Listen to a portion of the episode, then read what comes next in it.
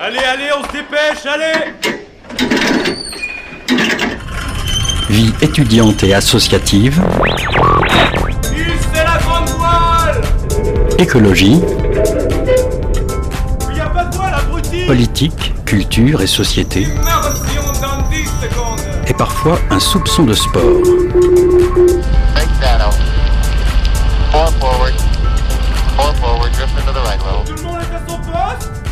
Du lundi au jeudi, 18h-19h, le sous-marin, la quasi quotidienne d'infos de Radio Campus Angers.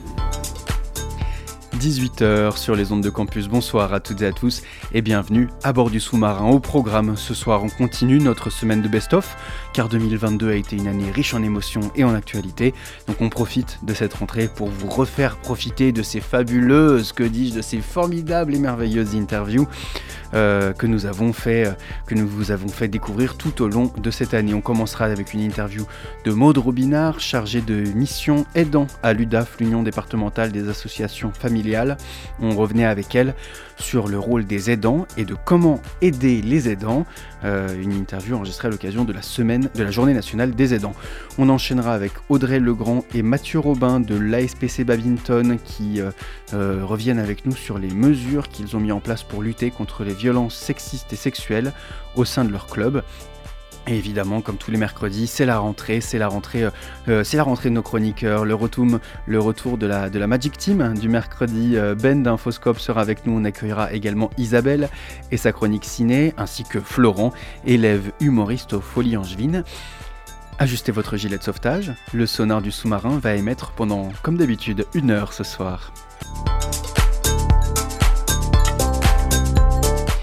Avec nous dans les studios pour entamer cette émission comme il se doit, euh, qui d'autre que euh, Ben, Benoît d'Infoscope. Salut Ben. Salut Hugo, salut à toutes et à tous. Et ben très bonne année. Bonne année Hugo, bonne année à toute l'équipe et surtout bonne santé parce qu'il va nous en falloir. Ah oui, tu penses? Qu'est-ce que tu nous as préparé euh, ce soir? Une revue d'actualité, mais attention, il ne sera pas question de la perquisition qui a eu lieu hier au siège de Angesco, le, club du- de foot local, ni de la réforme des retraites du gouvernement. Et ouais, à Infoscope, on se réserve pour la suite. En plein week-end de Noël, le gouvernement a publié en loose un décret d'application de sa réforme de l'assurance chômage. À la clé, une diminution jusqu'à 40% de la durée d'indemnisation des chômeurs, qui pourrait passer de 12 mois à tout juste 7 mois. Pendant les débats parlementaires cet automne, il n'a jamais été question d'une réduction des droits aussi drastique. De plus, chaque décret était censé résulter d'une concertation avec les syndicats, et là, dès le premier, c'était pas le cas. Sous la pression, le gouvernement a fait marche arrière en édulcorant son décret, mais il a prouvé de quoi il était capable. Toujours autour de Noël, les 200 000 billets de train annulés en raison des grèves et remboursés à hauteur de 200% ont coûté 100 millions d'euros à la SNCF. Avec ça, la direction aurait pu satisfaire aux revendications des cheminots grévistes. On peut dire qu'ils ont le sens des priorités. Hmm. À ce propos, la SNCF a réalisé en 2022 un bénéfice record de 2,2 milliards d'euros. C'est du jamais vu. Oui, c'est pas mal. C'est pas mal, hein. c'est Si une, belle- c'est- une mon- coquette somme. euh, Sur mon PEL. Voilà, et j'imagine que tu ne l'as pas. Et, pas de PEL. euh, donc c'est du jamais vu, hein, ce, ce bénéfice de la SNCF. Le précédent record datait de 2017 et il était à 1,5 milliard. Là, c'est 2,2 milliards. L'immense majorité de ce bénéfice ne se répercutera ni sur les salaires des cheminots, ni sur le prix des billets, mais sur l'entretien et l'investissement dans un contexte de baisse des, des- des dotations publiques de l'État. Donc euh, le prix des billets de train va augmenter cette année. hein. Et ouais, c'est le résultat de la libéralisation d'un service public en trois étapes. D'abord, on applique dans le service public les objectifs de rentabilité des boîtes privées, ça marche pas. Ensuite, on ouvre le secteur à la concurrence privée, ça marche pas. Et enfin, on privatise l'opérateur historique. À la fin, ça marche toujours pas, mais les travailleurs se sont fait piller par quelques industriels, seuls gagnants dans l'affaire. La Poste en a fait les frais, enfin ses, ses usagers, pardon, en tout cas. Elle a fait 883 millions d'euros de bénéfices nets au premier semestre 2022 et cette bonne santé financière du groupe ne se traduira pas par une amélioration de l'offre, au contraire. Le 1er janvier a sonné la fin du timbre rouge, historique, qui permettait d'acheminer un pli postal en un jour. Il reste les timbres verts, mais la durée entre l'envoi et la réception est passée de 48 heures à 72 heures. C'est beau le progrès. t'exagères parce qu'on peut quand même euh, envoyer des, lettres avec des timbres timbre rouge, mais de version dématérialisée. hein. C'est possible, mais qu'est-ce que ça change par rapport à un mail? Ça ne change, ça, ça change que le- on paye le prix de l'impression puisque la Poste imprime pour nous notre par mail. exemple. Et puis ça alourdit aussi la fracture numérique qui existe dans notre pays, puisqu'on sait qu'il y a beaucoup de gens, et pas seulement des personnes âgées, qui ne sont pas à l'aise avec Internet. Chaque euh, début d'année apporte son lot de surprises plus ou moins bonnes. Tout à fait, depuis le 1er janvier, on bénéficie d'une formidable augmentation du SMIC de 1,8%. On se demande franchement ce qu'on va foutre avec autant de pognon. Ah ben, moi je sais. hein. C'est pas comme si au 1er janvier, le prix à la pompe avait augmenté de 10% chez Total, le prix du gaz de 15%, les aliments de base de 10 à 20%. Michel-Édouard Leclerc, patron de l'enseigne du même nom, parle de tsunami d'inflation pour ce début d'année, à croire que juste là, jusque-là, c'était seulement des vaguelettes. Mais en fait, euh, au pire, si jamais on a vraiment besoin de thunes, on peut toujours revendre sur, euh, sur euh, des applis, des habits offerts à Noël par, par les grands-parents, et ça, ça va. C'est vrai, finalement, elle tombe bien cette hausse des prix. On se débarrasse du pull moche et des factures d'énergie d'une pierre deux coups. Très officiellement, les reventes de cadeaux au lendemain de Noël, le 26 décembre, ont augmenté de 8% en 2022 par rapport à 2021, notamment en raison de la forte inflation sur les produits de première nécessité. Et puis, avec la température d'une douceur exceptionnelle en ces premiers jours de janvier, on n'a besoin ni de pull ni de chauffage. Bientôt, notre gouvernement va déclarer que les appels à la sobriété ont été entendus. Avec une chaleur record au cœur de l'hiver, les glaciers disparaissent, mais pas l'autosatisfaction de nos ministres. Sans transition, la multiplication par 10 du coût de l'électricité ces derniers mois frappe de plein fouet les petits artisans, notamment boulangers, on en a entendu parler, mais pas seulement. Dans le groupe Cofigeo, qui fait les conserves William Sorin, 800 salariés sur 1200 se retrouvent depuis le début de la semaine au chômage technique en raison du coût de l'énergie. La facture pour l'entreprise est passée Mmh. de 4 à 40 millions d'euros. Aucune date de reprise du travail n'est pour l'instant annoncée. Hmm, Bon, c'est bien, euh, bien triste. Une peut-être une note euh, positive pour finir. Et non, tu nous as pris pour Bah, le Père c'est- Noël, hein, Foscope? Bah non. Mais une fois n'est pas Flûte. coutume, je terminerai par un fait divers révélateur de notre temps. Un camion du Secours populaire français qui permettait aux bénévoles d'apporter des produits alimentaires, des produits d'hygiène et de la chaleur humaine autour d'un café au plus près de la population a été incendié dans la nuit du Nouvel An à Villeneuve-d'Ascq, dans le Nord. Villeneuve-d'Ascq, commune où je suis né il y a bientôt 33 ans, symbolise aujourd'hui les contradictions d'une société ultra-marchande au bord de laquelle la misère et le désespoir pullulent, où les centres commerciaux et stades de foot géants côtoient les quartiers pauvres.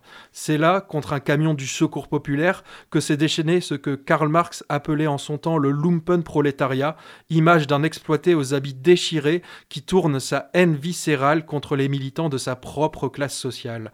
Alors pour 2023, j'ai le plaisir de vous souhaiter, au nom d'Infoscope, de la solidarité, de la combativité, de l'indignation face à toute forme d'injustice, de la colère et même, pour finir, parce qu'il en faut aussi, de la rage, non pas contre des individus, ils ne la méritent même pas, mais de la rage contre ce capitalisme pourri jusqu'à l'os qui se rapproche heureusement année après année des poubelles de l'histoire.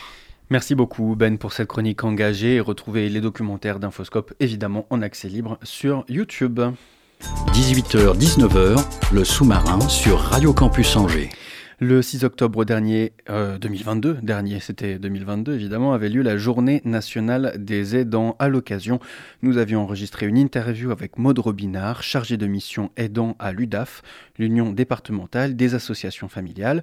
Une discussion autour du rôle des aidants et de comment les aider. Euh, nous étions masqués à l'époque euh, dans les studios de Radio Campus, ce qui explique les timbres de voix un petit peu calfeutrés. Maude Robinard, bonsoir. Bonsoir. Vous êtes chargé de mission aidant à l'UDAF, l'Union départementale des associations familiales.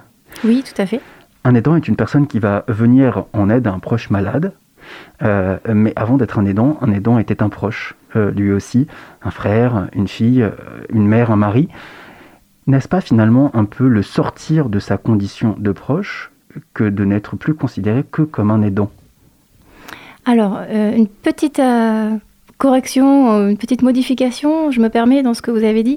Euh, les aidants ou les proches aidants accompagnent une personne malade, certes, euh, mais aussi une personne âgée, Âgé. en perte d'autonomie, et puis euh, les aidants aident aussi des personnes en situation de handicap. À notre niveau, au centre de ressources et de soutien aux aidants, qui est donc départemental et porté par l'UDAF de Maine-et-Loire, vous l'avez dit, on va s'adresser à tous ces aidants-là, sans distinction. Et pour répondre à votre question, non, ce n'est pas réduire le proche à sa condition d'aidant. Au contraire, c'est en fait prendre en considération cette, cette nouvelle fonction que la personne assume dans sa, dans sa sphère familiale souvent, mais parfois dans sa sphère amicale, et que, donc on prend en considération cette, cette, mission, cette aide, et on vient accompagner un soutien aux aidants à travers notre dispositif, mais à travers également euh, tous les dispositifs des partenaires que nous relayons, pour que les aidants, les proches aidants, puissent aider au mieux. Est-ce qu'une fois qu'on est aidant, on, peut, euh, on reste proche quand même? Oui. Alors, euh, euh, alors, les aidants, qui sont-ils? C'est important de, distinguer de qui on parle. Euh, on parle de proches aidants pour toute personne qui accompagne quelqu'un, une personne dans sa sphère donc familiale ou amicale, dans les tâches de la vie quotidienne et de façon régulière. donc, il y a, on, a une définition en France qui est apparue pour la première fois dans la loi ASV, la loi d'adaptation de la société au vieillissement, en 2015. Euh, on a une définition, mais on n'a pas de statut en France. Hmm. Donc, euh, ces aidants, ils ont aussi du mal à se reconnaître, ils ont aussi du mal à s'identifier. Et euh, c'est à nous, professionnels de l'aide et du soin, de les accompagner et de les considérer au mieux pour favoriser leur reconnaissance de façon globale et générale, mais aussi pour leur permettre eux-mêmes de se reconnaître et ensuite d'accéder à des services. Dans, dans, l'actu, on a pu voir d'ailleurs qu'il y avait des débuts d'indemnisation des aidants, d'aide en tout cas, d'accompagnement financier euh, pour, les, pour les aidants. Est-ce que pour vous, c'est le début d'une reconnaissance d'un statut? Et est-ce que pour vous, c'est important que les aidants aient un statut? Alors, cette question du statut, euh, je, vais avoir du mal à me prononcer à mon niveau. Euh, au niveau national, c'est assez controversé. Il y, a des pour, il y a des contre. certains euh, euh, défenseurs d'un éventuel statut des aidants, euh, comment dire, souhaitent faire évoluer les droits des aidants et en même temps qui dit statut dit aussi obligation hmm. et, cette, et, cette, notion de statut et, du coup en parallèle d'obligation elle aurait pour effet pervers si on veut aller par là de, euh, de contraindre les aidants à, l'aide, à, rester dans cette aide euh, sans condition de choix. Et cette notion de choix elle, et de liberté d'aider ou de ne pas aider, euh, elle reste importante pour, pour les aidants. Est-ce que c'est grave de ne pas aider? J'ai un, un, proche malade et je ne me sens pas capable d'accompagner ce, ce, proche malade en perte d'autonomie, en situation de handicap, etc. etc. Est-ce que c'est grave? Alors non, ce n'est pas grave de ne pas aider, mais c'est vrai que c'est une question assez inhabituelle euh, qu'on ne nous pose euh, jamais et je, crois que assez peu d'aidants se posent. Euh, finalement, l'aide... Est-ce qu'on peut refuser sa condition d'aidant? Oui, oui, on peut refuser sa condition d'aidant. il faut que les aidants restent libres de pouvoir aider ou non, et, surtout libres de euh, choisir comment ils peuvent aider. Et c'est surtout là-dessus qu'avec euh, tous les partenaires avec lesquels on travaille, donc du secteur médico-social, hein, de l'aide et du soin, euh, que l'on travaille pour que les aidants puissent aider au mieux. ça, c'est ça, c'est vraiment important. C'est-à-dire comment accompagner les aidants à pouvoir fixer leurs propres limites? Jusqu'où est-ce que je suis capable d'aider? D'une personne à l'autre, euh, ça va être très différent. Moi, j'ai pour habitude de dire qu'à situation égale, euh, on n'aide pas de la même façon. Prenez euh, deux filles d'une mère qui a une maladie de Parkinson, par exemple. deux filles de 60 ans. Elles sont en fin de carrière professionnelle. eh bien, elles ont une maman de plus de 80 ans en situation de, maladie de Parkinson la façon dont elles vont aider leur mère, ces deux filles, ne va pas être euh, similaire et ne va pas être vécue de la même manière. Pour différentes raisons. Euh, d'une part parce que le lien qui les unit chacune à leur mère ne va pas être le même, en fonction de comment elles auront construit euh, leur vie, d'abord leur enfance et puis ensuite comment elles auront poursuivi le lien avec leur maman à l'âge adulte. Comment ces femmes se seront construites au niveau personnel, au niveau professionnel, au niveau de leur entourage? Est-ce qu'elles vivent seules? Est-ce qu'elles vivent entourées? Est-ce qu'elles ont des moyens financiers? Est-ce que les mamans ont des moyens financiers ou pas? Est-ce qu'elles ont elles-mêmes de l'entourage? Et du coup, ces deux filles aidantes ne vont vraiment pas aider euh, de la même façon euh, leur maman qui, pourtant, on pourrait imaginer au départ euh, bah, vivre une situation, oui, qu'on pourrait imaginer égale. Quand, Donc, on, quand, quand, on est proche aidant, comment est-ce qu'on fait face à tous les affects qui sont, qui sont inhérents à notre position en tant que mère, frère, mari, enfant? Eh ben, euh, Parce que je suppose que la manière dont on a d'aider est inhérente aussi aux affects qu'on a avec notre proche et la manière dont on a aussi de gérer cet accompagnement.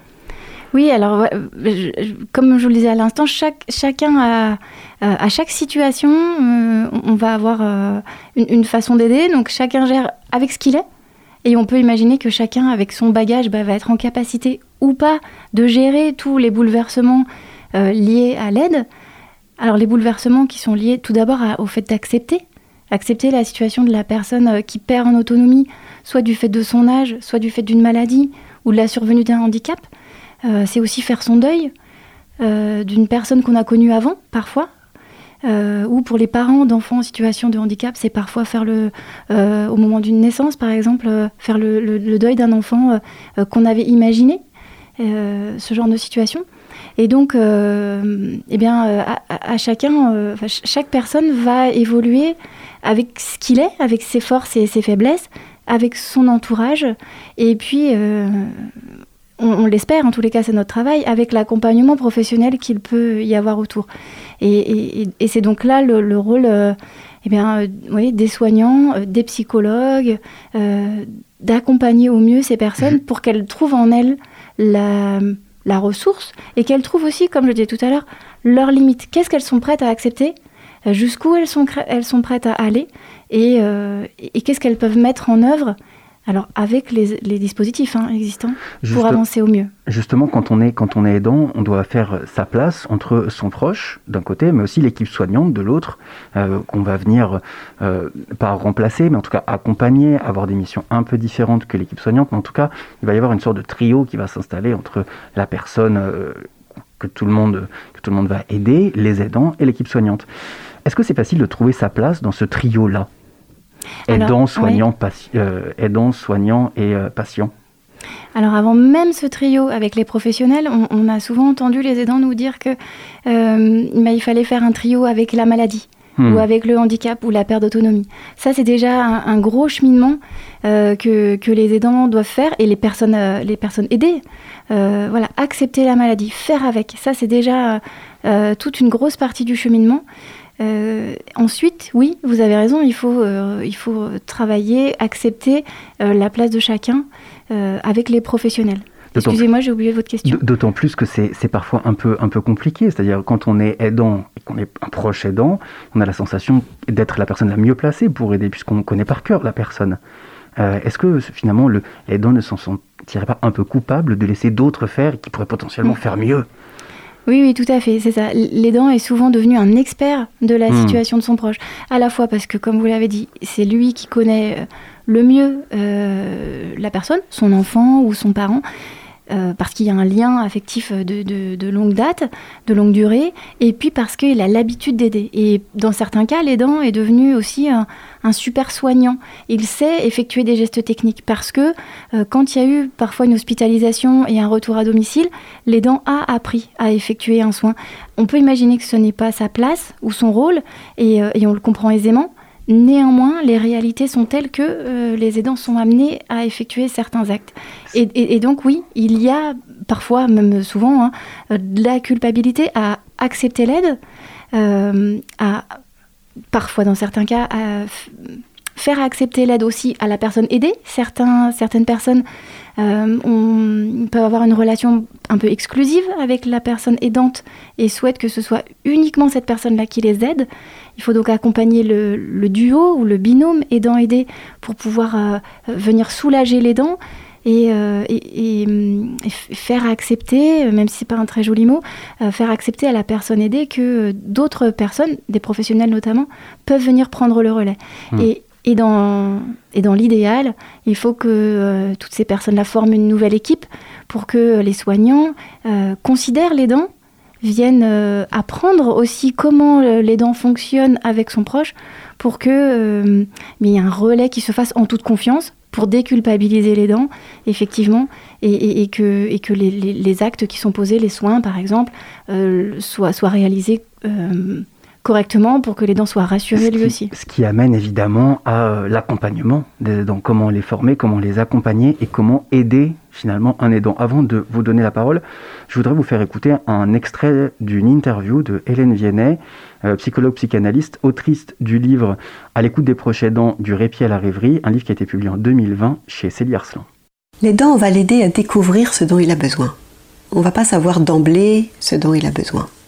Souvent, il va entendre les, les, conseils comme des injonctions. Il faut que vous vous reposiez. Les, les soignants, on aurait besoin de vous quand même pour que vous soyez là pour ouvrir la porte. Donc tout le temps, ils sont sollicités à faire des choses très contradictoires. Moi, je veux bien me reposer, mais comment je vais faire si en même temps je dois ouvrir la porte? Moi, je veux bien me reposer, mais si en même temps je dois surveiller qu'il respire bien à la nuit. Donc on va l'aider petit à petit à découvrir comment il pourrait se reposer. Comment il va pouvoir euh, mettre en place des choses pour que ce soit mieux pour lui. Donc on va l'amener à savoir ce qu'il a besoin et pour ça repérer son savoir-faire à lui. Il sait faire plein de choses. Et à partir de là, on va lui montrer tout ce qu'il sait faire. Et à partir de tout ce qu'il sait faire, on va voir petit à petit avec lui là où on pourrait mettre une aide, là où on pourrait l'aider. Donc il va avoir besoin des experts parce que les, professionnels, ils savent, mais les professionnels humbles, humbles qui vont aider la maïotique, hein. ils vont l'aider à savoir pour lui-même ce qui, ce qui sera bien. Qu'est-ce que vous en pensez, euh, Maud Robinard? Oui, alors c'est tout à fait juste, c'est exactement ça. Euh, on, est dans, dans cette, euh, ce souhait, en Maine-et-Loire en tous les cas, avec les, partenaires du réseau avec lequel nous travaillons à, l'UDAF, dans le fait d'accompagner les aidants dans leur cheminement euh, effectivement, les aidants, ils reçoivent plein d'injonctions contradictoires, comme on vient de l'entendre. Hein, euh, voilà, faites-vous aider, reposez-vous. Oui, les aidants nous disent oui, oui, oui, euh, j'aimerais bien pouvoir me reposer, j'aimerais bien me faire aider, mais pour ça, il faut que euh, les conditions soient réunies. Ce il faut que est très violent, hein. c'est-à-dire qu'il faut que vous vous reposiez, en même temps il faut que vous soyez là, euh, pour reprendre l'exemple de, Hélène Vianney, il faut que vous soyez là pour accompagner, pour tenir la porte, pour... Euh, C'est ça, à la fois on compte sur les aidants quand on a besoin d'eux, alors quand je dis on compte, certains professionnels comptent sur les aidants, par exemple à une sortie d'hospitalisation. Ah oui, une sortie d'hospitalisation, et il faut qu'il y ait quelqu'un à domicile pour pouvoir organiser correctement ce retour à domicile. Qui est à domicile? Eh ben, euh, parfois personne. Alors on organise des aides euh, professionnelles. Parfois euh, il y a un conjoint, une épouse, un époux. parfois il y a un enfant. Parfois il y a des jeunes aidants. On compte sur ces gens-là. On compte sur eux pour, oui, effectuer parfois certains actes médicaux. À minima, ouvrir une porte, comme ça peut être dit dans le, par, par, la personne. et en même temps, on leur dit reposez-vous. Donc, comment faire? On compte sur moi, mais en même temps, on ne me considère pas. Euh, donc il faut qu'on évolue euh, collectivement sur cette euh, prise en considération des aidants, cette reconnaissance des aidants. Ça partit vraiment de ça. la reconnaissance, elle, passe par tous les niveaux, toutes les strates de la société elle passe aussi par la reconnaissance des, soignants et donc des professionnels de l'aide et du soin, mais pas seulement. Elle passe aussi par des projets de loi, de, nouveaux dispositifs, des services, des services de l'ordre du quotidien et euh, pour les personnes aidées et pour les aidants eux-mêmes également. Quels sont les, besoins que vous avez repérés chez les aidants au fur et à mesure que vous les accompagnez? Alors les, besoins que l'on observe euh, à notre niveau localement, euh, ils sont en lien avec les besoins repérés dans différentes enquêtes nationales également. c'est un besoin d'information qui revient la plupart du temps. il y a beaucoup de dispositifs pour les personnes aidées. On est parfois dans un peu un, labyrinthe administratif euh, dans, lequel les, aidants peuvent se retrouver pour aider au mieux la personne accompagnée. Euh, donc un besoin d'information claire pour, euh, pour leurs proches, mais aussi pour eux-mêmes concernant les dispositifs qui se développent beaucoup à destination des aidants. Donc un besoin d'information, un besoin d'écoute, ça c'est aussi extrêmement important et, et c'est ce qui revient souvent, besoin d'écoute ça favorise euh, la reconnaissance, mais c'est aussi leur permettre aux proches aidants de euh, pouvoir bah, parfois tout simplement vider leur sac, déposer un, trop-plein auprès d'un professionnel. Et, et c'est important qu'il y ait des professionnels pour ça, parce que certains aidants nous disent bon, euh, moi je vois bien, euh, j'ai des copines, euh, je retrouve des amis, je vais marcher avec, des, voisins, mais bon, bah, j'arrive toujours avec mes problèmes, donc j'ai pas envie non plus de à chaque fois revenir leur parler de mes soucis. j'ai envie de parler d'autres choses, j'ai pas envie de les encombrer. je pense qu'à travers ça, les aidants, ils ont envie d'être d'être dans la vie et c'est bien légitime. Donc avoir une écoute spécifique, c'est extrêmement important. donc besoin d'information, besoin d'écoute. besoin de soutien, de dispositifs euh, destinés pour eux-mêmes, pour les aidants. Besoin de souplesse aussi euh, dans le travail notamment. Quand euh, les aidants cumulent vie professionnelle et vie d'aidant, eh bien, ils expriment le besoin d'avoir une organisation de travail adaptée, pouvoir aménager leurs horaires, ce genre de choses. Et, vous arrivez à faire entendre ça au pouvoir public Peut-être imaginer des, projets de loi qui abonderaient un peu dans, dans, dans ce sens-là? Alors, à notre niveau, euh, au niveau... Euh, sensibiliser quand même, quand même le, pouvoir politique à tous ces besoins. Ouais. Alors ça se joue à... Les aidants qui sont... Pardon. Oui, ça se joue à différents niveaux, pardon. Euh, au niveau national, il y a des évolutions. il y avait un plan Agir pour les aidants 2020-2022 qui a été mis en place et qui a été développé.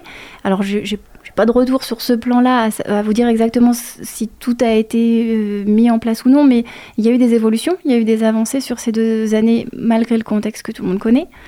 Et puis à notre niveau, au niveau départemental, on a, oui, vocation et, mission à faire euh, remonter les besoins et les réalités des aidants euh, au pouvoir public, aux institutions. Alors on travaille en lien étroit avec le département de Maine-et-Loire. Et puis euh, notre institution, UDAF, qui est donc euh, l'Union départementale des associations familiales, euh, rencontre chaque année les sénateurs et les députés du département et leur font remonter les besoins des aidants, notamment à travers une rencontre. Oui. Depuis tout à l'heure, on parle des besoins des aidants, qui sont là pour les besoins des, personnes aidées, des patients. Parlons un peu des besoins des patients, puisque finalement, il n'est question que de ça. Euh, est-ce qu'il peut y avoir trop d'aide parfois de la part des professionnels de santé euh, et du proche? Euh, Est-ce qu'il n'y aurait pas parfois ce sentiment un peu d'intrusion de la part des aidants et du, personnel médical? Encore, encore cette, cette aide ménagère qui passe à ce moment-là. Est-ce que finalement on ne serait pas dans l'accompagnement, dans le trop plein d'accompagnement pour, pour les patients qui oh mais finalement, moi je me sentirais plus à l'aise si jamais on m'aidait un tout petit peu moins et qu'on me redonnait un peu d'autonomie. Alors, j'ai jamais eu cette, euh, cet écho-là. Alors, c'est vrai que nous, notre, euh, les personnes auxquelles nous nous adressons, ce sont les proches aidants. Nous avons une ligne téléphonique euh, dédiée aux aidants pour de l'écoute, de l'information et de l'orientation. Donc, nous avons parfois des appels de personnes aidées qui appellent pour leurs proches parce qu'elles se préoccupent de leurs proches aidants. Euh, je n'ai jamais eu le retour euh, de, personnes accompagnées nous disant euh, il y a trop d'aide. c'est plutôt, c'est plutôt les réalités inverses que nous constatons actuellement hmm. hein, dans la conjoncture. les secteurs de, la santé, de, l'aide sont, sont quand même soumis à, oui, soumis à rude épreuve actuellement. Donc, non, j'ai jamais eu, j'ai jamais eu ce genre de retour. Par contre, que les aides soient difficiles à accepter, ça, euh, oui, on, l'entend, on le comprend. Euh, quand, on est, euh, quand on perd en autonomie et qu'on a besoin de plus d'aide, accueillir des professionnels chez soi, il y a un côté intrusif que, les professionnels du domicile connaissent. C'est leur travail d'arriver aussi, j'allais dire délicatement, en tous les cas, en connaissance de cause. Une interview enregistrée à l'occasion de la Journée nationale des aidants le 6 octobre 2022. Encore merci à Maud Robinard d'avoir accepté l'invitation de Radio Campus Angers. Tout de suite, petite pause musicale sur les ondes du Centre FM. On écoute un morceau de GS Trio, un groupe de jazz angevin qui joue ce soir au Jokers Pub. Leur morceau, celui qu'on va écouter, s'appelle Reggie.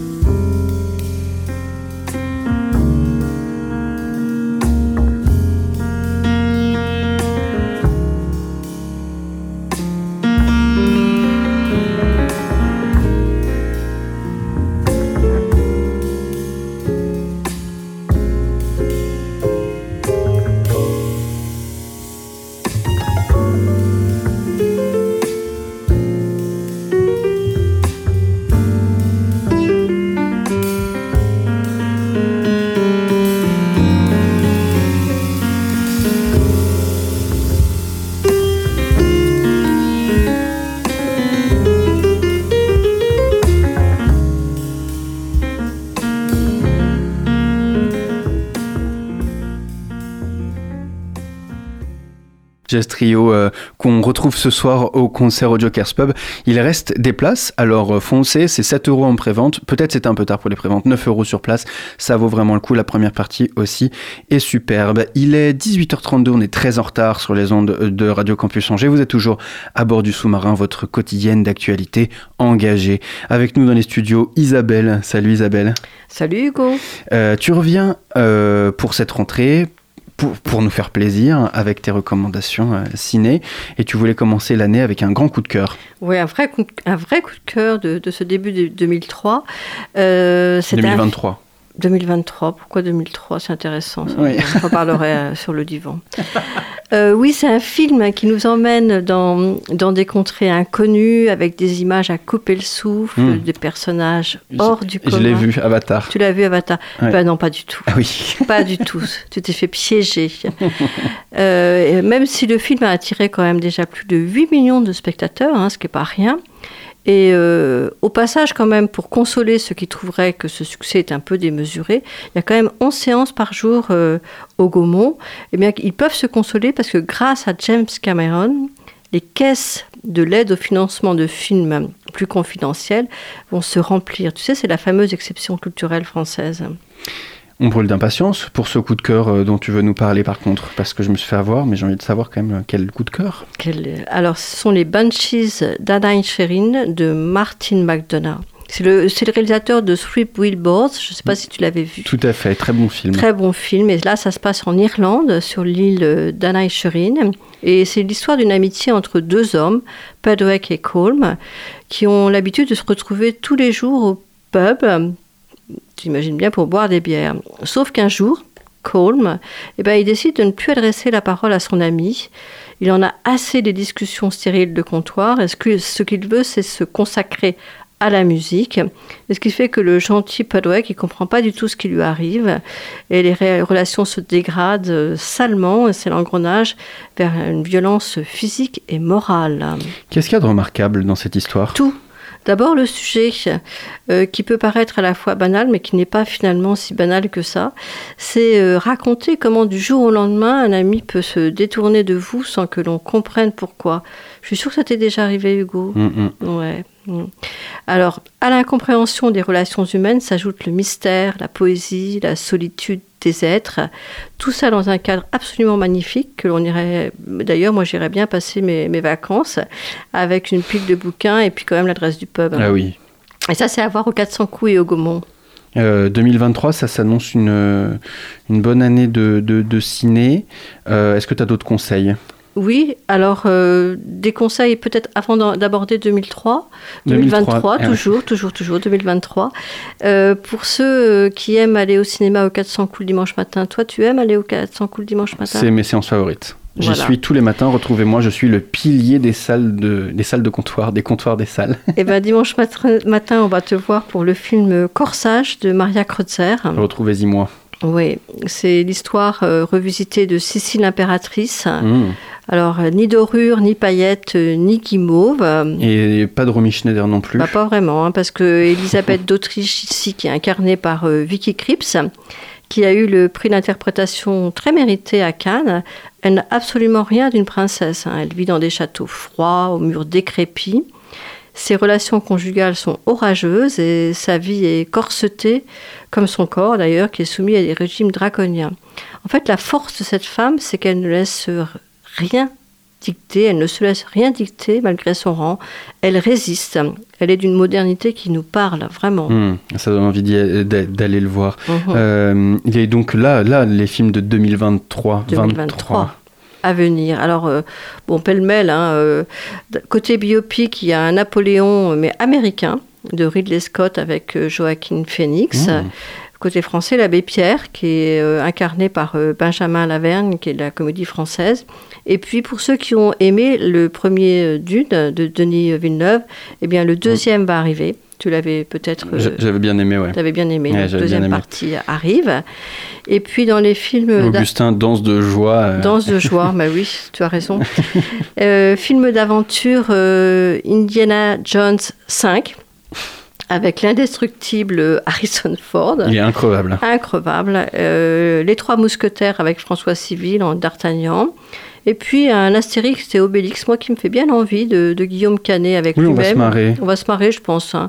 Et Gilles Le- Lelouch en Obélix. Et puis là où on va peut-être bien se marrer aussi, et puis où c'est très, toujours euh, très sarcastique, c'est un Dupontel, second tour, qui est une satire euh, du monde politique. Et puis euh, Spielberg, Soderbergh, Wes Anderson, Ozon, etc.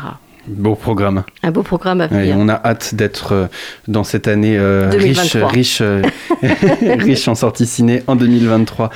Euh, merci beaucoup Isabelle pour cette chronique. Merci Hugo. 18h-19h, le sous-marin sur Radio Campus Angers. En octobre, nous avions accueilli le club de l'ASCP Badminton pour parler des violences sexistes et sexuelles dans le sport, une interview qui avait été menée par Mathilde Bauducel. Mathieu Robin et Audrey Legrand, bonjour. Bonjour ou bonsoir, en tout cas, euh, peu importe, mais bonjour et merci de nous recevoir en tout cas aujourd'hui. Merci à vous. Euh, vous êtes euh, entraîneur et présidente de l'ASPC Badminton, l'association sportive Pont de C qui a pour mission de favoriser la pratique et la promotion du badminton à Angers. Euh, vous organisez ce mercredi, en collaboration avec l'association des Colosses au pied d'argile, une grande journée de sensibilisation aux violences sexuelles et bizutage dans le milieu sportif.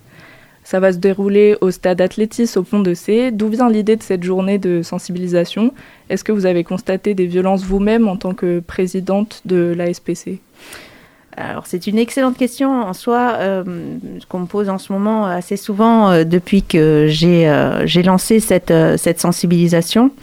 Alors pour, euh, pour information, avant j'ai été euh, vice-présidente de la Fédération française de badminton où j'ai été référente justement des violences sexuelles euh, en milieu sportif où euh, ça a été un sujet euh, que j'ai pris euh, en charge au moment de notre élection en 2020 en décembre 2020. Donc euh, forcément, il y a eu euh, des contacts avec les ministères, avec des associations euh, de sensibilisation comme les Colosses, et, et la mise en place également de l'honorabilité, qui est une obligation actuellement sur les fédérations sportives.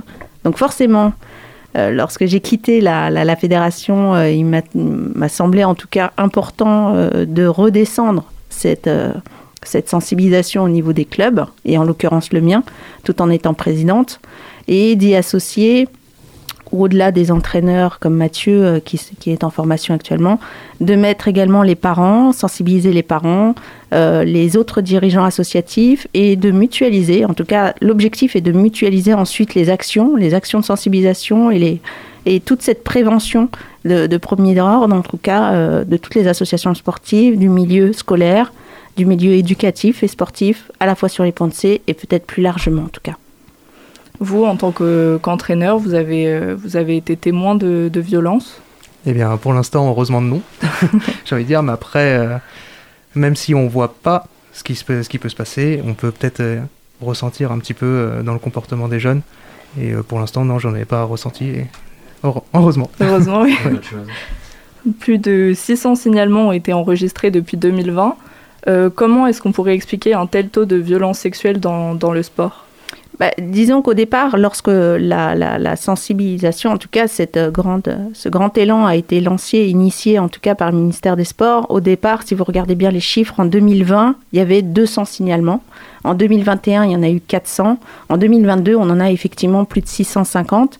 Et on doit s'en réjouir, c'est qu'il y a une certaine libération de la parole euh, aujourd'hui des victimes. Alors peut-être que l'affaire Sarah Abitbol a beaucoup aidé euh, lorsqu'elle a effectivement ouvert cette, cette voie, euh, une grande sportive qui ose en tout cas dénoncer ce qu'elle a subi, ose, qui a osé en tout cas en parler ouvertement, qui a permis effectivement cette libération de la parole.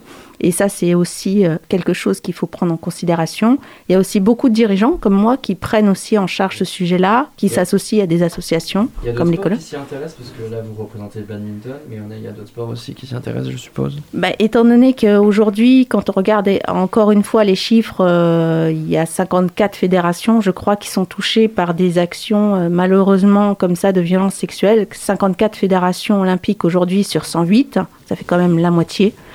C'est quand même énorme. Euh, Et puis c'est ce qui est déclaré. euh, c'est ce qui est déclaré. Alors aujourd'hui, il faut savoir qu'au niveau, euh, au niveau sportif, si vous voulez maintenir votre agrément au niveau fédéral, vous devez mettre en place ce plan d'action au niveau, euh, au niveau de votre fédération et ensuite les- les- le déplacer et le démultiplier bien évidemment sur vos instances. Donc je vous dirais qu'aujourd'hui, c'est une obligation pour tous les sports aujourd'hui de prendre ce sujet en main. Maintenant, il y a des sports peut-être plus avancés que d'autres, je sais, comme le tennis ou, d'autres sports de glace qui ont effectivement été très touchés par ces phénomènes. Le judo, c'est aussi a pris en main aussi ce sujet-là. nous, au badminton, bah, il est vrai qu'on n'a pas eu de, d'affaires aussi médiatiques. On n'a pas eu d'affaires. Vous m'avez posé la question est-ce que j'ai été confrontée à ce problème-là? Non. Euh, pour proprement parler, non, en l'occurrence. Mais il n'en demeure pas moins qu'il vaut mieux euh, prévenir que guérir. Donc je dirais plus on va au devant de la prévention, et moins on aura effectivement à guérir, parce que je ne sais pas si on guérit euh, véritablement lorsqu'on est victime des violences sexuelles. On sait l'importance de, de porte-parole symbolique pour donner l'élan nécessaire à d'autres victimes. Est-ce qu'il y aura des victimes qui viendront témoigner euh, mercredi? Alors, pas mercredi, mais c'est marrant que vous en parliez. C'est qu'on a un autre projet, en fait, euh, par rapport à ça, euh, par rapport à la journée de mercredi, c'est d'aller à la rencontre, justement, de ces sportifs pour en faire un petit film, en fait. Donc, vous savez que Team, Team L, je ne sais pas si vous savez, la Team L qui est sur Nantes, a fait un petit film qui s'appelle Parlez-en ou Parlons-en. Euh, pour des, justement anticiper toutes ces violences sexuelles et euh, inciter à la libération de la parole. Mon objectif, c'est qu'après mercredi, effectivement, c'est d'aller à la rencontre de ces sportifs et de faire un petit film avec euh, une agence qui s'appelle Un angle de vue. Donc ça serait sous la forme d'un petit documentaire C'est ça. D'accord. Exactement. Oui, ça permet de conscientiser aussi. Exactement. Il y a plein de sports sur, sur lesquels on a, on a beaucoup communiqué par rapport aux violences sexuelles. Euh, je pense au patin notamment, à la natation, la gymnastique. Euh, mais vous le disiez tout à l'heure, le badminton, avec pourtant 127 000 licenciés en France, on n'en entend quasiment pas parler. Est-ce qu'il y a eu des badistes qui sont devenus comme ça des figures de proue euh, dans la lutte? Alors, euh, pas pour le moment, parce que c'est un sujet qui est tout, tout récent hein, au niveau badminton. Je dirais même qu'il été tout récent au niveau du ministère, c'est un sujet qui a été repris par euh, l'ancienne ministre des Sports, Madame Maressenet nous. Je m'excuser hein, pour euh, prononcer son nom, toujours du mal. Mais voilà, donc c'est un sujet tout récent au niveau badminton. On a d'abord mis en place l'honorabilité. Alors, l'honorabilité, c'est quoi? C'est un contrôle automatisé de savoir si une personne a déjà eu des problèmes euh, au niveau violence sexuelle ou autre, au niveau de son casier judiciaire. Donc ça, c'est un contrôle qui se fait automatiser. Donc ça, c'est ce qui a déjà été mis en place au niveau badminton. Maintenant, est-ce qu'il y a des figures ou des ambassadeurs ou des porteurs Pour le moment, pas encore, mais qui sait? Ce sera peut-être le moment, effectivement, de lancer des choses. Et puis on arrive à Paris 2024, donc ça serait bien effectivement qu'il y ait des ambassadeurs. Il y, a des choses qui sont, il y a des choses qui sont prévues dans le cadre des Jeux Olympiques à Paris? Oui, euh, sûrement. Là, pour le coup, je ne vais pas vous, euh, je vais pas spoiler les gens, mais effectivement, la fédération a, prévu beaucoup de choses parce qu'on a aussi euh, des joueurs paralympiques qui sont, qui sont médaillés. je pense à Lucas Mazur, à Faustine Noël, donc qui, qui sont aussi médaillés en paralympique. Et puis on a des joueurs, des jeunes joueurs au niveau badminton. Je pense à Christophe Popov et à Arnaud Merclay et toute cette jeune génération, Alex Lanier, qui ont toutes leurs chances, Delphine Nelru, Tom Guy qui, euh, qui ont toutes leurs chances pour aller chercher un, résultat à Paris 2024. Donc, euh, mais je vous rassure, effectivement, au niveau fédéral et au niveau badminton, il y aura des choses, euh, il y aura des choses au niveau, au niveau de Paris 2024. Alors dans le badminton, comment est-ce qu'on pourrait se servir de, des compétitions mixtes pour faire passer des messages forts? Est-ce que ce ne serait pas justement un bon moyen de lutte? Bah, on a cette chance-là hein, d'être un sport mixte euh, et donc forcément de toucher tout le monde, euh, aussi bien les jeunes que les adultes. Nous, on a oh, cet, avantage-là, oui, ce, canal-là, euh, parce qu'on a ce, prisme de pouvoir parler à tout le monde. C'est un sport qui est ouvert à tout le monde. On en fait au collège, on en fait à la plage, on en fait chez soi au jardin. Donc on a un sport effectivement facile et adaptable. On a un public qui est très large, qui est à la fois compétiteur, loisir, familial. Donc on a cette chance-là effectivement de pouvoir en parler à tout le monde. On verra maintenant si effectivement ça passe ou ça casse. On verra avec l'avenir, mais on espère effectivement aller au plus large et sur toutes les générations. La journée du, mercredi, elle sera divisée euh, en cinq conférences, chacune destinée à des tranches d'âge différentes. Euh, vous commencerez donc à 14h par une conférence pour les 8-10 ans et vous finirez par une conférence à 19h pour les adultes. Comment est-ce que euh, vous adaptez votre discours aux âges de chacun? Par exemple, Comment aborder la question de la pédophilie avec justesse face à des enfants de 8 ans? Alors, c'est la, c'est la, ça a été la, la question que vous posez, c'est une question qui m'a été posée par rapport aux parents. Parce qu'il faut quand même le dire, euh, j'ai rendu cette, cette, cette journée quand même un peu obligatoire dans mon club au niveau des jeunes. Alors ça a beaucoup effrayé les parents parce que c'est pas un sujet euh, qui est drôle, c'est pas un sujet qui, euh, qui s'aborde facilement et c'est un sujet qui fait peur en tant que parent. Il y a des parents qui n'étaient suis- pas d'accord. euh, Voilà, il y a des parents qui étaient très réticents parce que justement, ils avaient peur de comment on aborde ce sujet-là, la sexualité, le corps et l'usage par rapport à des enfants. Euh, donc on les a rassurés. Déjà, je leur ai expliqué que je n'étais pas l'intervenante, mais que moi j'étais présente effectivement pour le club euh, dans, ces moments-là. La deuxième chose que va faire l'intervenant, qui s'appelle Fabien Robert, qui est l'intervenant des Collants Pied d'Argile, il adapte effectivement sur chaque tranche d'âge le, discours qu'il a. Donc sur la première partie des 8-10 ans, c'est plus en mode ludique, avec des images, avec euh, des, des- des jeux, des dessins, qu'avec un discours par contre des 16-17 ans, qu'on a euh, jusqu'à 18 heures, qui est un, un discours quand même un peu plus, euh, un peu plus direct, avec un temps d'échange un peu plus direct, où forcément ils sont plus confrontés à cet affect et au niveau de la, on est à découvert du corps, on est dans les tranches d'âge forcément où il faut faire attention euh, sur la sexualisation et, et le rapport au corps, en tout cas. Et du côté des enfants, comment est-ce qu'ils ont réagi? Vous avez eu des, des retours? Bah écoutez, moi de mon côté, ils sont pas contre en tout cas. Euh, parce qu'ils savent que derrière ils ont un goûter aussi, donc ils sont contents. donc eux, ils sont très contents en tout cas de cet aspect-là. Euh, bah, ils ne voient pas, euh, ce que je dirais, ils ne voient pas aujourd'hui le mal euh, qu'il peut y avoir ou les dangers plutôt, les risques qu'il peut y avoir quand, quand on parle de ces violences sexuelles en monde sportif. Et souvent, même les grands, ils ne voient pas ce, ce rapport de danger parce que pour eux, c'est qu'une pratique loisir. Et euh, on parle généralement de risques de, de, de violences sexuelles, en rapport lié à la sexualité. Sauf que les violences sexuelles interviennent généralement, ça commence par le langage verbal et le non-verbal. Et, euh, et cette chose-là, forcément, ils ne l'appréhendent pas ou ne le voient pas. Et, euh, et ça, c'est relativement important de leur expliquer, de par ces actes de prévention, de leur expliquer ce qu'ils risquent et ce que l'adulte ne peut pas faire ou ne doit pas faire, et comment ils doivent l'interpréter si quelque chose arrive, et, qu'est-ce, et à qui, vers qui ils doivent se diriger, qu'est-ce qu'ils doivent dire, et surtout ce qu'ils doivent dénoncer. Donc ce rapport-là, effectivement, est relativement important, de leur expliquer très tôt, et puis après, on espère effectivement que ça aidera plus tard à, ce que eux ils cèdent et aident peut-être d'autres à libérer leurs paroles. Vous avez euh, des relations avec des écoles, avec des, associations d'éducateurs spécialisés par exemple euh Bah, J'espère en fait que ceci, euh, cette journée-là, entraîne justement ce rapport avec les écoles. Elles sont toutes invitées. J'ai tout invité toutes les écoles euh, des Ponts en tout cas pour le coup. Euh, on les a toutes invitées, plus l'IFEPSA, plus l'IRCOM, plus tout le monde, plus les grandes écoles, même le campus de Pouillet a été convié. On a invité tous les établissements scolaires parce que je pense qu'en l'occurrence, tous les, les, les responsables, les chefs d'établissement en tout cas, peuvent être concernés par ça. Parce que, comme je dis, ça commence par une violence verbale. Ils peuvent être confrontés ou à un bizutage, ou à de la violence sexuelle, ou du cyberharcèlement, ou du harcèlement scolaire. Donc, toute cette zone-là, en tout cas, pour moi, doit être un sujet qui est preneur pour eux. Et j'espère, en tout cas, qu'ils puissent s'appuyer avec les associations sportives pour euh, mener à bien, en tout cas, toute cette, euh, toutes ces actions de sensibilisation. Vous reparlez de, de cyberharcèlement. Mhm. Comment le cyberharcèlement il intervient dans le milieu du sport? J'avoue que là spontanément, à, à part des, des vidéos euh, tournées dans les vestiaires, je vois pas. euh, Bah, c'est très simple. Admettons, vous et moi, on fait un match. Je vous bats. Ouais, je suis désolée. Je suis pas très bon en sport, hein, je vous avoue.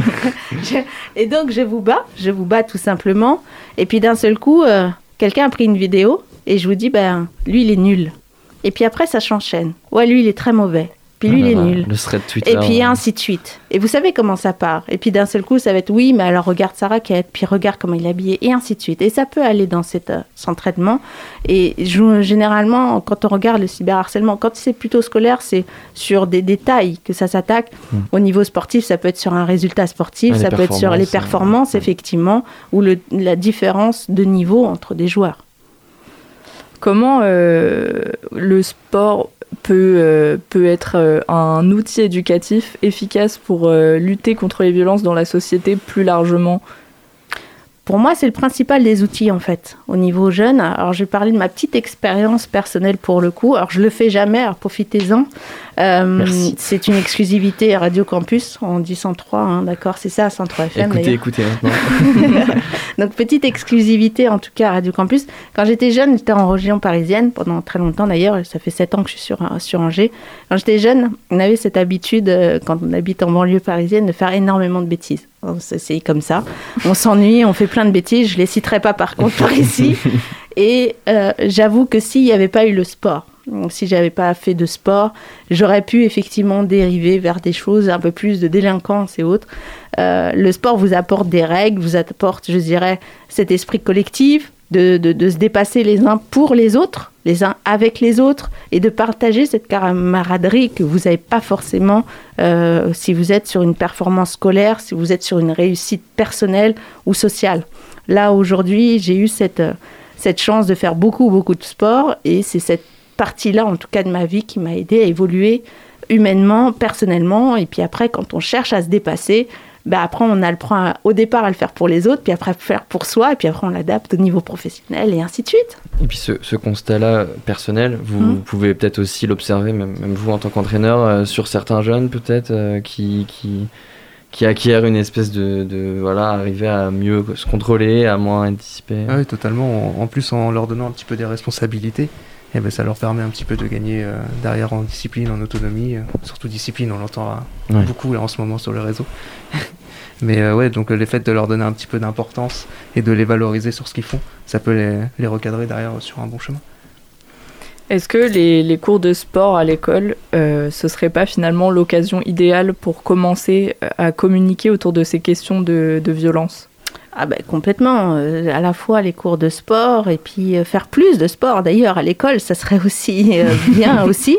Je, je, suis une partisane forcément des pratiques sportives et je dirais même plus qu'il y a du sport et mieux c'est pour les enfants. je pense qu'on gagnerait en santé, on gagnerait en, en beaucoup de choses. maintenant, il faut aussi que le système éducatif puisse prendre en main je dirais, ce sujet-là, d'avoir les outils, d'avoir euh, les moyens, le temps. Euh, et d'avoir les intervenants aussi qui puissent s'emparer. Alors je sais qu'il y a quand même des sensibilisations qui sont faites hein, au milieu scolaire. Après, je pense que c'est la volonté aussi des, chefs d'établissement ou du, du, corps enseignant, mais ça, serait, ça serait même une bonne chose que ça soit automatisé et systématisé, bien évidemment. Et selon vous, est-ce que c'est suffisant de faire une journée de sensibilisation euh, est-ce que c'est pas quelque chose qui se poursuit dans la pratique même du sport? Euh, Quelles sont vos prochaines actions autour de cette lutte, euh, s'il y en a? Alors, est-ce que c'est suffisant? Non. Donc déjà, au moins là, si je vous ai répondu, c'est non, parce que pour moi, c'est pas une fin en soi. C'est vraiment pas une fin en soi, c'est juste le démarrage de quelque chose qu'on a initié l'année dernière. On a initié effectivement certaines actions que je trouvais concrètes, mais pas suffisamment concrètes en tout cas. Euh, l'action de sensibilisation, comme je vous ai dit, va entraîner effectivement une volonté de faire euh, une campagne vidéo derrière. Il y aura effectivement une charte dédiée qu'on va afficher partout. Et j'espère en tout cas que les établissements et euh, toutes les associations, en tout cas sportives, puissent être là pour qu'on fasse des actions plus concrètes, en tout cas sur le terrain, mais mutualisé, c'est-à-dire que tous les sports, euh, que ce soit euh, bah, nous, badminton, avec la gym, avec le hand, et qu'on fasse des actions plus concrètes, sensibiliser les gamins en faisant par exemple des jeux, des ateliers, et puis en même temps d'avoir une petite partie sensibilisation à chaque fois. Je trouve que c'est relativement important. Effectivement, une interview euh, essentielle. Merci beaucoup à Mathilde pour cette, euh, ce travail et à Audrey Legrand et Mathieu Robin de l'ASCP Babington d'avoir accepté notre invitation. Avec nous euh, dans les studios pour terminer cette émission comme il se doit, j'accueille Florent des Folies Angevines. Salut Florent. Salut Hugo. salut Florent, je crois qu'on t'a pas entendu la première fois. Salut Hugo. De quoi est-ce que tu vas nous parler ce soir? Eh bien aujourd'hui, petit sujet sans prétention, puisque j'ai la solution pour sauver la France. Sauver la France, rien que ça. Alors euh, vas-y, moi je veux bien. Mais avant, bonne année à nos millions d'auditrices et d'auditeurs. voilà, ça c'est fait. Euh, mais bon, c'est léger. Je veux dire, euh, c'est léger comme c'est pas ton truc, non? Enfin, je... Ouais, disons que j'ai du mal à comprendre le concept. C'est comme la Saint-Valentin. Pourquoi y aurait-il un jour pour se dire qu'on s'aime? Et puis, je me dis que c'est un peu vain tout ça. Quand on me souhaite la bonne année, j'ai envie de répondre Macron est toujours président, on est toujours sous la Ve République, comment ça pourrait bien se passer? Sans parler de l'inflation, la guerre, le dérèglement climatique, et surtout le fait que vous ne me transfériez toujours pas les messages de mes admiratrices. Franchement, j'ai du mal à jouer les optimistes. Qui sont pourtant nombreuses, oh là là. Et ce truc des bonnes résolutions, alors quoi? Si on loupe le 1er janvier, c'est reparti pour un an de malbouffe, de tabagisme, d'oisiveté Du coup, je ne la souhaite pas, et je me contente de répondre poliment quand quelqu'un m'adresse ses vœux. Euh, mais je bon, je veux pas trahir notre intimité, l'intimité de nos échanges, mais tu m'as quand même souhaité une bonne année lundi quand, euh, quand, quand tu m'as envoyé un mail. Et Eh oui, je suis faible. J'ai cédé à la pression sociale. Mais euh, je me suis pris la tête un bon moment là-dessus. Du genre, euh, ah, j'ai pas envie de rentrer dans ces conventions. Oui, mais ça va. Comment ça va être pris, ça? Ah, Ça pourrait entacher notre relation. Et je vais encore passer pour un misanthrope. Et deux heures après, je capitule avec des vœux bien convenus en introduction de mon mail. C'est vrai que c'était convenu. Bon, du coup, moi, samedi, j'ai fait une petite soirée tranquille avec un pote, une bouteille de rhum et des raviolis vapeur fourrés à la truffe. Euh, là, normalement, Hugo, je crois que tu dois dire quelque chose. Euh, ah oui, euh, à consommer avec modération. Oui, n'abusons pas des raviolis vapeur. Oui, parce que ça, oui. Surtout que je les place pour, juste pour la chronique. En vérité, on a mangé de la pizza. Mais oui, les raviolis vapeur sont là depuis ta première chronique. hein. Eh oui. Eh oui, on aimerait bien en manger aussi, aussi fréquemment que tu les cites. Mais j'adore ces soirées où tu es juste avec un pote à refaire le monde jusqu'à pas d'heure.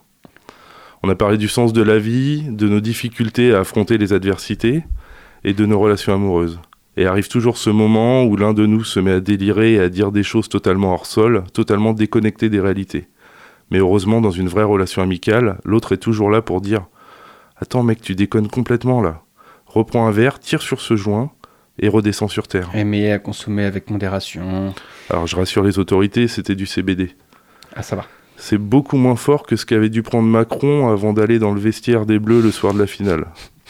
Je fais partie des 12 Français qui ont boycotté la Coupe du Monde jusqu'au bout, mais, mais j'ai quand même pu assister à ce naufrage. Je pense pas qu'ils aient diffusé ce grand moment de gêne sur France Inter. Je sais pas, Hugo, si tu vois France Inter? Euh, ben non, toujours, euh, toujours pas. Je, je, je connais toujours pas France Inter. Bah, c'est comme Radio Campus, mais les chroniqueurs connaissent le nom de l'animateur avant d'arriver en studio. Comment ça, je suis, je suis moins connu que Nicolas Demorand Je comprends pas ce que tu veux dire. Bref, c'est donc là que j'ai eu une révélation. Je regardais totalement médusé ce type dans ses envolées lyriques, comme si les joueurs méritaient ça. Et je me suis dit, voilà, c'est ça le problème. Tout le monde est béat d'admiration devant lui. Toute la journée, il ne côtoie que des gens qui lui disent à quel point il est exceptionnel et incompris par le bas peuple.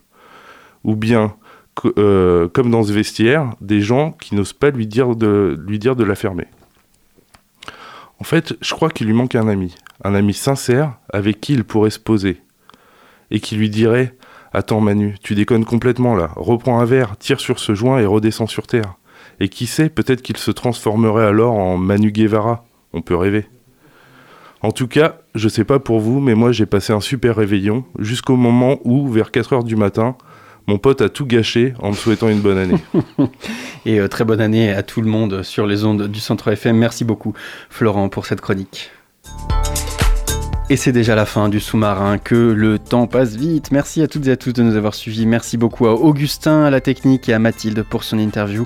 On pense bien fort à elle, elle qui est en convalescence. Nous, on se retrouve dès demain à bord du sous-marin. Et en tout cas, d'ici là, n'oubliez pas, les bonnes ondes, c'est pour tout le monde. Retrouvez le sous-marin en podcast sur toutes les plateformes et sur le www.radiocampusangers.com.